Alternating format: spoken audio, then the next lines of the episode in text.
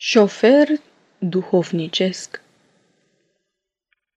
Dimineața, când te urci în mașină să conduci, nu uita să-ți amintești de cele duhovnicești și să te gândești așa.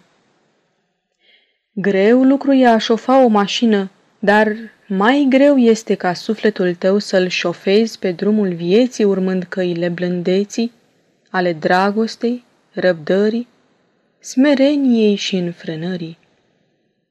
Și să știi să ocolești gropile duhovnicești, pisma, cearta și mândria, răutatea și mânia.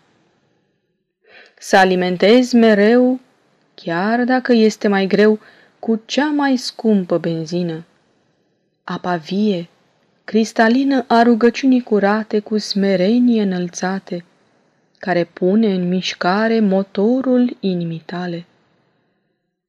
Și un singur scop să ai, să găsești parcare în rai.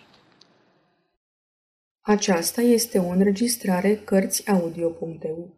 Pentru mai multe informații sau dacă dorești să te oferi voluntar, vizitează www.cărțiaudio.eu.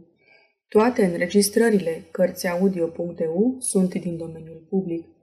Poți asculta și alte înregistrări ale naratoarei Iven Comunica.